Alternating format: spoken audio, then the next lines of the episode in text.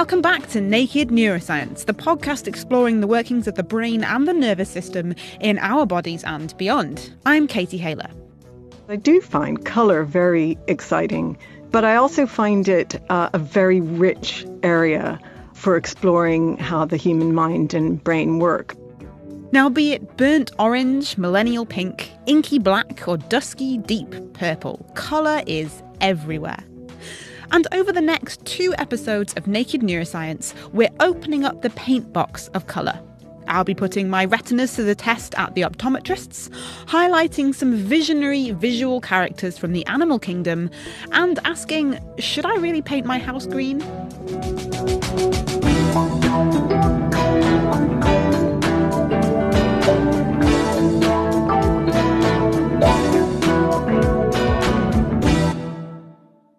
Though, it's time to tuck into some naked neuroscience news. With our local experts, perceptual psychologist Helen Keyes from Anglia Ruskin University and cognitive neuroscientist Duncan Astle from Cambridge University. Firstly, the paper Helen's been looking at this month has found that when it comes to stories, we enjoy those of revenge more than those of forgiveness. Perhaps that's not surprising, as many of us enjoy a thriller. And this paper sheds a little light on why that might be. When we engage with a fictional piece of work, we can approach it from an enjoyment perspective or from an appreciation perspective. And we know from our own viewing experiences that this isn't always the same thing. So, for example, you might really enjoy watching repeats of Friends or watching some Love Island. But from an appreciation perspective, when you really want to have some deep, meaningful connection with the narrative, you might watch a historical documentary or an art house movie. So, we know that these are different ways to appreciate some art these two approaches satisfy different needs that we have. So the enjoyment approach can satisfy some emotional needs, a really lower order drive to get that satisfaction from a narrative.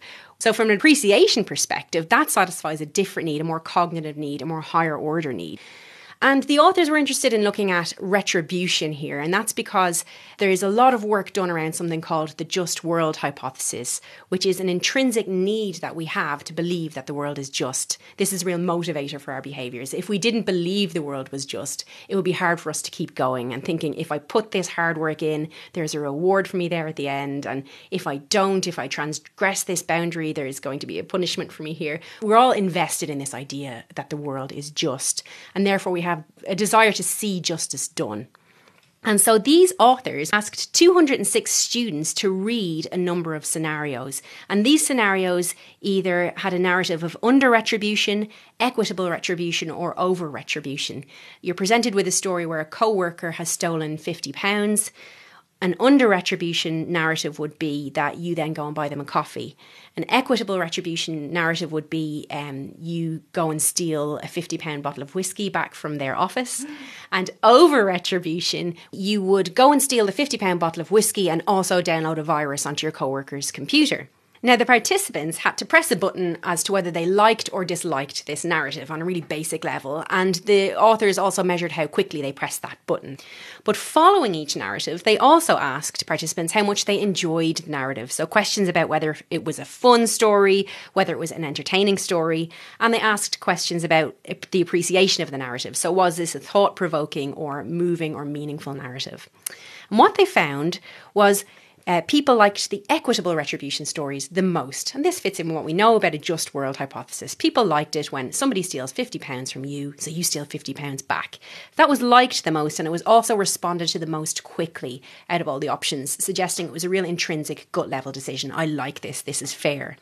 However, when it came to enjoyment, participants enjoyed the over retribution scenarios significantly more than any of the other scenarios. And on the flip side of that, they appreciated the under retribution or the forgiveness narratives more than the other types of narrative. So it suggests that while we know what's fair and we like what's fair, when it comes to entertainment and enjoying something, we like to indulge that revenge fantasy. Um, but if we want to have a meaningful, deeper connection with something, we appreciate that deeper, slower to respond to, more thought provoking forgiveness approach. I feel like that makes sense, right? Because when you're talking about fiction, you're in a safe space where you can where you can go over the top in terms of retribution. Certainly explains the number of revenge plots in movies and books. Um, Whereas in real life, revenge plots aren't really that common. We don't usually build our lives around seeking revenge. That links in nicely with a lot of research around watching horror movies and the experience of fear or the indulging of these heightened intense emotions like you say we like to do that in a safe space so you you're watching this revenge narrative and even though you know it's not fair and it's not something you'd like to see in real life it feels nice to indulge in that heightened emotion in this safe controlled environment in the same way we might enjoy feeling scared mm-hmm. And there's a lot to be said around the transfer of excitation here as well. So, this is when you watch something that makes you scared or feel excited, and that feeling, that arousal, the increased heart rate, and those responses can transfer over to more positive experiences later. So, if you're hanging out with your friends later, that increased arousal can really transfer into a positive experience for you. Duncan. I was wondering how culturally specific this might be does everybody regard the same thing as just or unjust? Or I can imagine there are cultures or societies in in the world where what they see as justice actually is sort of much harsher. Yeah, and I think what is quite intrinsic and natural to people is the desire to see justice, but you're absolutely right. What people view as being just is is very culturally dependent, and the large body of research on the just world hypothesis explores this in great depth. What you believe to be justice um, is very culturally dependent, but what doesn't change is that people's drive to see whatever it is they see as just is very constant across people. Thanks very much, Helen. Now, the paper Duncan's been taking a look at is delving into the teenage brain. So, traditionally, about 20 or 30 years ago, we believed that brain development in humans finished at the end of childhood, so when someone was 10 or 11 years old.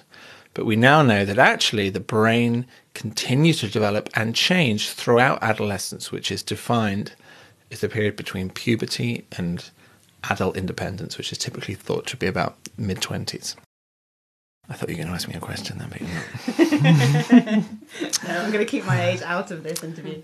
um, and so now we know that the brain continues to develop over that period of time.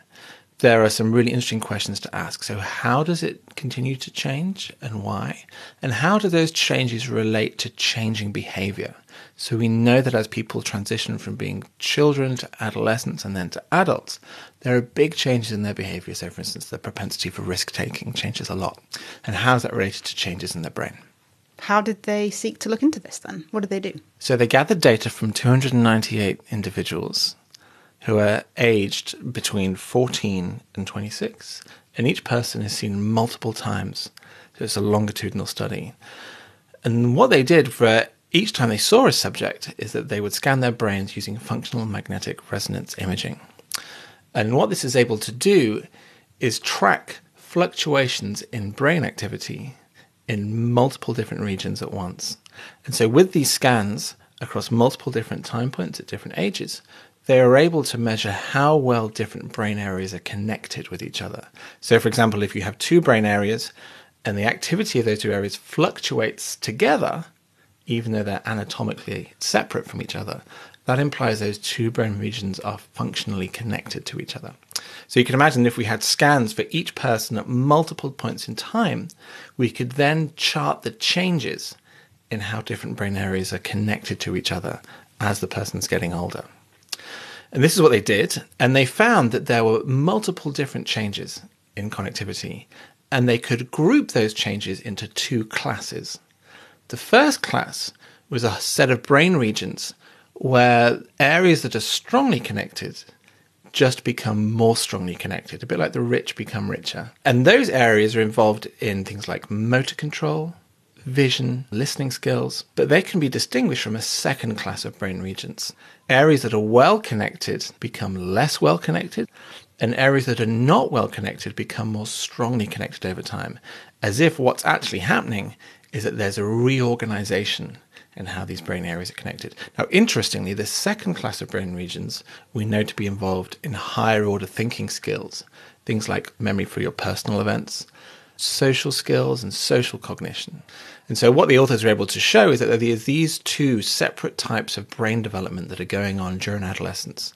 Some areas that just become more embedded or the established connections just become stronger, and other areas where there's a massive reorganization in which areas are connected to which areas. Um, and this seems to mirror or match on to differences in cognitive skills. Was there much variation between people? I'm wondering if the bits of the brain that you're talking about develop at different rates depending on the individual. Yeah, there's massive variability. So the headlines that you'll get in a paper like this describe the group average results. But if you dig down and look at the figures, then you'll see that there are individual data points corresponding to individual participants. And that gives you a real window onto the variability. So there's massive variability. And that's why whenever we describe when adolescence starts and ends, it's group average. So for some people, we would characterize their adolescence as having ended much later and others much earlier. How significant would you say this result is? I think this characterization of there being two types of brain development over this period of time is really, really interesting because you can imagine that the genetic underpinnings of these different um, types of development could be different, and that might provide a really important window on the genetic underpinnings of differences in, say, social cognition or the susceptibility for different types of mental health difficulty that we know have a, an onset during adolescence. So I think that's really interesting. But there are also lots of unanswered questions. So, for example, it could be that all brain regions go through this disruptive phase and then this conservative phase. And that actually, what the authors have captured here is that areas involved in social cognition and areas in the frontal cortex and the parietal cortex just mature much more slowly. And so you're capturing their disruptive phase um, before they get to their conservative phase. Whereas areas in like the motor cortex or in vision, they've already been through their disruptive phase. It happened much younger, and now they're in their conservative phase, which is a little bit different from the way the authors describe it. Thank you, Duncan.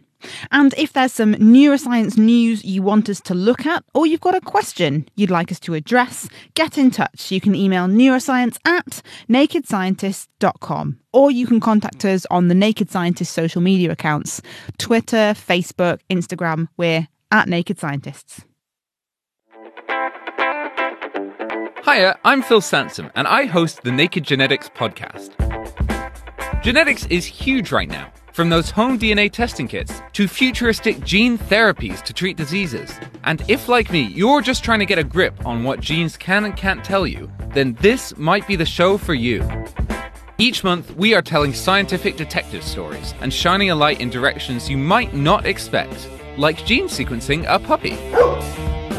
Bruce, biscuit. Or maybe tearing apart a flower. Oh boy, you've taken all the parts off.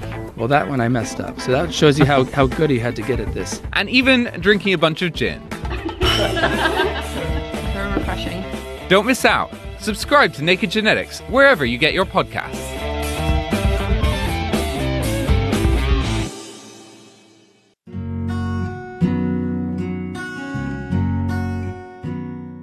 Music in the programme is sponsored by Epidemic Sound, perfect music for audio and video productions. From the clothes on your back to the natural environment, vehicles, buildings, you name it, colour is all around us. We have the equipment to actually detect three colours green, red, and blue. And that's because most of us have three types of specific cells in the back of our eyes called cone cells, tuned to red, green, and blue light. It's by combining these that we can perceive the incredible variety of colours on offer, which can have all manner of cultural and emotional associations. So, correct me if I'm wrong, but if I'm seeing a banana in front of me, you've got light emitted from some source, which is reflecting off that banana, going into my eye through the lens, hitting the macula, the cone cells, and then an electrical signal is rocketing up the optic nerve to the brain. Very good. Thank you very much. I'm glad I got that right. You Talking to a colour you expert. Trained, you were trained at Newcastle, that's why. exactly. That was Anya Hurlbert checking my science knowledge there, Professor of Visual Neuroscience at, you might have guessed it, Newcastle University. A physicist, medical doctor, and neuroscientist, Anya is obsessed with colour. I do find color very exciting to me personally, but I also find it uh, a very rich area for exploring how the human mind and brain work because all of those different disciplines feed into the study of color from the physics of light to the genetics of light reception in the eye, to the physiology of the way the neurons work at the different levels of the brain, all the way up to cognition, how we label colors, how we name them, and then how they relate to our emotions and how we use them in daily life. So we're going to tread that path. Can we start off with a very brief rundown of the basics? I'm currently looking at a computer screen with a very bright blue background. How am I perceiving that as blue? Your photoreceptors in your eye are picking up that light signal and analyzing it in terms of its different wavelength components in a sort of bluish band, a greenish band, and a reddish band the cells further on in the visual pathway are comparing how much bluish, greenish, reddish light there is from your computer screen relative to the background. So when you're seeing color, you're always seeing relative uh, light amounts from the thing you're looking at relative to the background. So that means that the quality of the color is dependent upon the light source, right? Absolutely. And since you were talking about your computer screen, I was sort of thinking of your computer screen as the light source. But of course, most things we look at are not light sources, they're, they're surfaces. They absorb light incident on them from a light source, and then they reflect the remaining light to the eye. So, what we're seeing when we see colors of objects is the intrinsic material properties of the object that enable them to reflect certain wavelengths more than others. But the light that hits the eye is a combination of the light that's shining on it from the light source and the inherent reflectance properties of the object. Does that mean that if we're looking at something under natural light compared to artificial light, there's quite a difference in what we're actually perceiving in terms of colour? Well, there's a huge difference in terms of the light that's hitting the eye.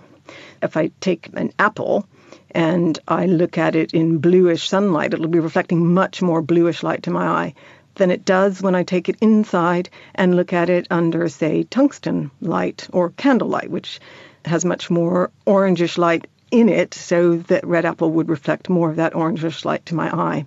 But what my whole visual system is doing from eye to higher levels of the brain is sort of filtering out that difference in the light shining on the apple so that I can continue to see it as red. Thing is, if we step outside and light sources aren't constant, you might have clouds in the way or other variations. So how how does something that I perceive as red keep staying red? Well, that whole phenomenon of seeing that apple as red under, as you say, hugely varying lighting conditions is due to this phenomenon that we call color constancy. And it's deeply embedded in the way we see colors, and it's deeply embedded in our whole visual system, in human vision.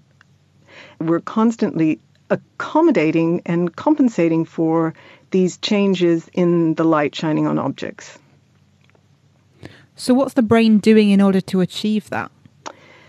It's thought to be doing many different things on multiple levels, from simply adjusting the sensitivity of the light receptors in the eye initially, so that if all the light in the room suddenly goes very reddish, the so called red cones in the eye will adjust their sensitivity down to compensate for that change in the illumination to keep the light coming off objects relatively stable or to keep the light signals in response to the light coming off objects relatively stable. If there's more red light coming off them, but it's due to the illumination, you want to turn down your sensitivity to that. And that's what the receptors in the eye do.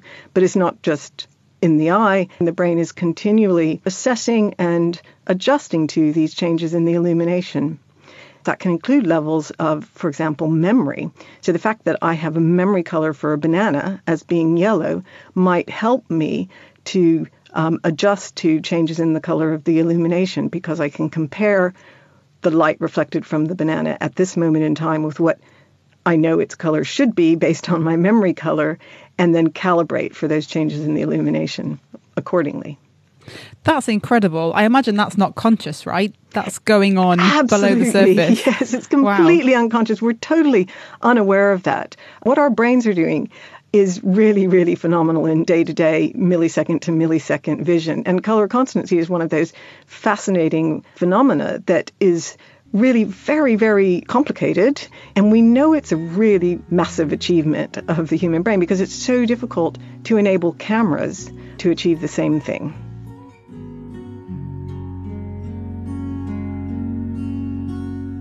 Go us! I'm feeling rather good about my visual abilities. Anya Hurlbert there from Newcastle University.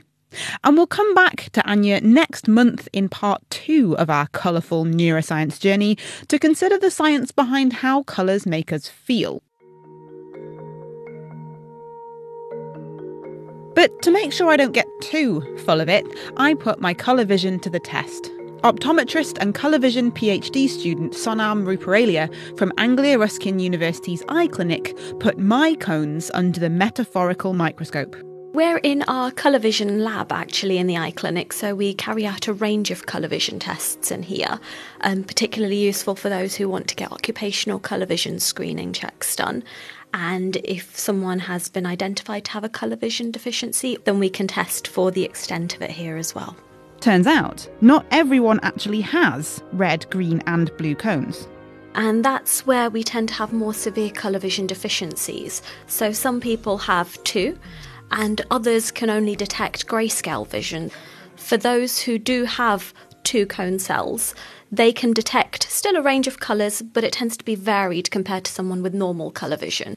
There is definitely a higher prevalence in male across the, across the board from the studies that have been carried out. Colour vision deficiency is a recessive condition because males have an X chromosome and a Y chromosome. If that congenital deficiency is lying on the X chromosome, they are likely to have the condition. With females, because they have two X chromosomes, there is the possibility that because it's a recessive condition, they may be able to get away with not having anything if that chromosome doesn't fall on both X's. How are you going to test my vision? So, if you went for an eye test at an optician's, chances are they may carry out an Ishihara test. So, that's what we'll be using today. And what that test involves is looking at numbers of a specific colour on a different coloured background. Okay, she says slightly nervously. Let's do it. Okay, so what we're going to use is an Ishihara book, and we're going to have good lighting, and we're going to take a look at the pages and see what we can see. If I show you the first page, take a look at that and just tell me what number you can see. Looks like an orange 12 on a bluey greeny bubble background. Excellent. So, this one is particularly good when we're testing children as well, because this is what we call a demonstration plate. We expect everyone to be able to see this, regardless of whether they have normal colour vision or not. Okay, so you're just testing me. That's right, yes. particularly good for children, um, especially if they want to be wearing spectacles. Um, they like ah, saying all sorts. I see. Wow, so you're a, a fib detector as well as an optician. we try. What number can you see on there? It looks like to me an 8, pink and orange on a bubbly green background. Perfect. And then we move on to the next page. Same colours, looks like a 29. Very good. So, someone with abnormal colour vision may see a different number on this background compared to what someone with normal colour vision would see. Has that got anything to do with the more bluey bubbles I can see around the 2 and around the 9. That's right, yes. So they would be unable to see that red very well. They would detect that green a little bit more. So if you wanted to look at that one. So this to me looks like a 5 in a bluey green hue on an orange bubble background, and then the page next to it, I think a 3 in the same colour tones. Excellent. Yes, that's exactly what it is. And if we were to carry on through those, particularly for very young children who struggle with this kind of test, we do have similar combinations, but with patterns for them to trace instead. And likewise, if I show you this one here, so if I told you that there was a squiggle on this background, this multitude background of colours, would you be able to agree with me? Honestly, I'm finding it really difficult. I don't think there's a pattern there. I can't see anything. So, someone with abnormal colour vision would be able to see something here. It's not just designed to catch you out with everything you find difficult. The, the idea is also to be able to see things as well, because there's always a motivation factor in being able to see something. So these are slightly different again. So we have a sort of black grey background and we have two different numbers and different colours on them. Take a look at that plate there. What number would you be able to see? To me, it looks like a red 2 and then a pink 6, so 26 on a grey background. Absolutely. And for someone with a specific type of colour vision deficiency, whether it's red that they struggle with, whether it's green that they struggle with, they may only see one of those two digits on there rather than both digits. For us, we can see them equally. They're both just as easy to see. For someone with a deficiency, they may be able to only just see the six and not really see the two very well at all. So there'd be a distinctive struggle with being able to see it. So, what's going on there? I imagine there's quite a few different types of colour vision deficiency, but in this example, what would your diagnosis be? What's the problem? So, this patient would have definitely a congenital colour vision deficiency, whether that's red or green. The idea is that they go through all four plates of this background that we have, and using that scaling, we would then be able to determine whether it's likely to be a red deficiency or likely to be a green deficiency. Whilst informative, Sonam told me that the Ishihara test isn't really the gold standard. So if an optometrist suspects you might have less than perfect colour vision, they might send you for further tests. And speaking of tests, you have very normal colour vision, so. Okay. That's a relief. Having said that, would I necessarily know if I had a problem with my colour vision? It may not be necessarily that you're aware of a deficiency unless you come across a particular scenario where you find yourself struggling. Um, a lot of times people can get through life and not be aware until they hit that point in, in life where suddenly they've realised, actually, I'm, I'm really struggling with this task. And it can be simple things like being able to cook meat or looking at fresh fruit from raw fruit, not being able to detect those colours. So it can be general daily life activities which we take for granted. Can you not get colour vision problems throughout life? Do you have to be born with, say, two cones and not three? The type of deficiency you're likely to get that's acquired or obtained through life is generally a blue yellow type of deficiency. There are some conditions where, commonly known as the red green deficiency, can be obtained through ocular disease. So, if something goes wrong at the back of the eye, but even then, the blue yellow type is more likely to occur. That one's the one that occurs if things are going wrong at the back of the eyes. Does it tend to be associated with age? A lot of the time, yes. So things like macular degeneration are more commonly occurring when someone gets older. Um, likewise, with things like cataracts, also an age related process. There can be other systemic um, conditions as well. So things like diabetes, if there's diabetic retinopathy, so bleeding at the back of the eyes, then that's likely to cause shifts in colour vision as well. So in that situation, you've got a chronic condition which may have a consequence for your vision. Is it ever the case that changes in colour vision could actually be symptomatic of a, a bigger problem further up in the visual system? Yes, at times it can indicate that there is something else going on. So earlier we mentioned that red green colour vision deficiencies are congenital, that people are born with them. However, there are some conditions which can have an effect on the red green deficiency, um, which are acquired, and that's incredibly rare, but it can be life threatening at the point where it can indicate high pressure in the brain, for example. And that sort of condition would be a sudden difficulty in being able to discriminate the colour red compared to having never had that problem before. When someone does have a congenital colour vision deficiency, we can't do very much about that condition itself to get rid of it. The most we can do in terms of recommendations is having more of an awareness of the condition, particularly for children. If, if a parent is advised that their child has a deficiency, then that parent can take responsibility in how they guide their child's education towards specific career goals there are some occupations where a child would not be able to take part in once they reach that age simply because they have abnormal colour vision. Pilots, train conductors, firefighters, that field of work does require very specific colour vision because it can have an impact on that person's life and other people's lives as well. Is there any evidence to suggest that having a colour vision difficulty has an impact on your education? Well, this is what we're looking into at the moment. Accounts previously have suggested that people with a colour vision deficiency have struggled with tasks and activities, so such as titrations when doing GCSE chemistry or looking at litmus paper, for example. So those sort of tasks which rely on the use of colour have been suggested as being a difficulty. I notice you haven't used the phrase colour blindness. Colour blindness is actually a complete inability to see colours at all. Someone with a colour vision deficiency will have a shift in the colours that they can see. There'll be a restricted number of colours that they will be able to detect. Colour blindness would imply complete grayscale vision. From what you said, there's actually not a lot that can be done for somebody who does have difficulties.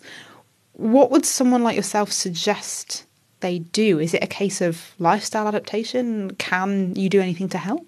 It can be more simple things like labelling. When we go to a grocery store, if we're choosing apples, we look at red apples, we look at green apples. There can be some confusion for someone with a colour vision deficiency. So, whether it's having more of a description on just what it is that the person would like to purchase, or if someone is using crayons or colouring pencils, having the name of that colour written down as well can make mm. things a little easier. Raising awareness and trying to improve accessibility is is the way forward. Do you have any general tips for looking after our colour vision? With any eye related reasons, to have regular eye tests. A lot of the time, some of the acquired deficiencies can occur because of medication that you have been advised to take. So it's always worth reading all the health and safety at the back of that instructions box or in the little leaflet inside. And likewise, when you go in for your eye tests as well, let your optometrist know what medication you are taking. There are some medications that we almost have red flags for where we can double check colour vision a lot more and keep a closer eye on things. So, whether that means more regular eye tests compared to just a routine two year checkup. That way, if there is something that is cropping up, we can keep an eye on it, or if we need to, refer back to the general practitioner in regards to potentially discussing the medication. Thanks, Sonam. That was Sonam Ruparelia from Anglia Ruskin University. And there we must leave it for this month's Naked Neuroscience episode. But next time, us humans are hardly known for having the best vision on Earth, so how does our colour vision compare with others in the animal kingdom? And what about our cultural, linguistic, and emotional associations with such a ubiquitous thing as colour? Join us then to find out. Thank you to all of our guests this month. You heard from Helen Keyes, Duncan Astle, Anya Hurlbert, and Sonam Ruparelia. And thank you to you for listening to the show. If you've got any colour conundrums, get in touch. Neuroscience at nakedscientist.com. I've been Katie Haylor from the Naked Scientist team. Have a cracking, colourful month, and until next time, goodbye.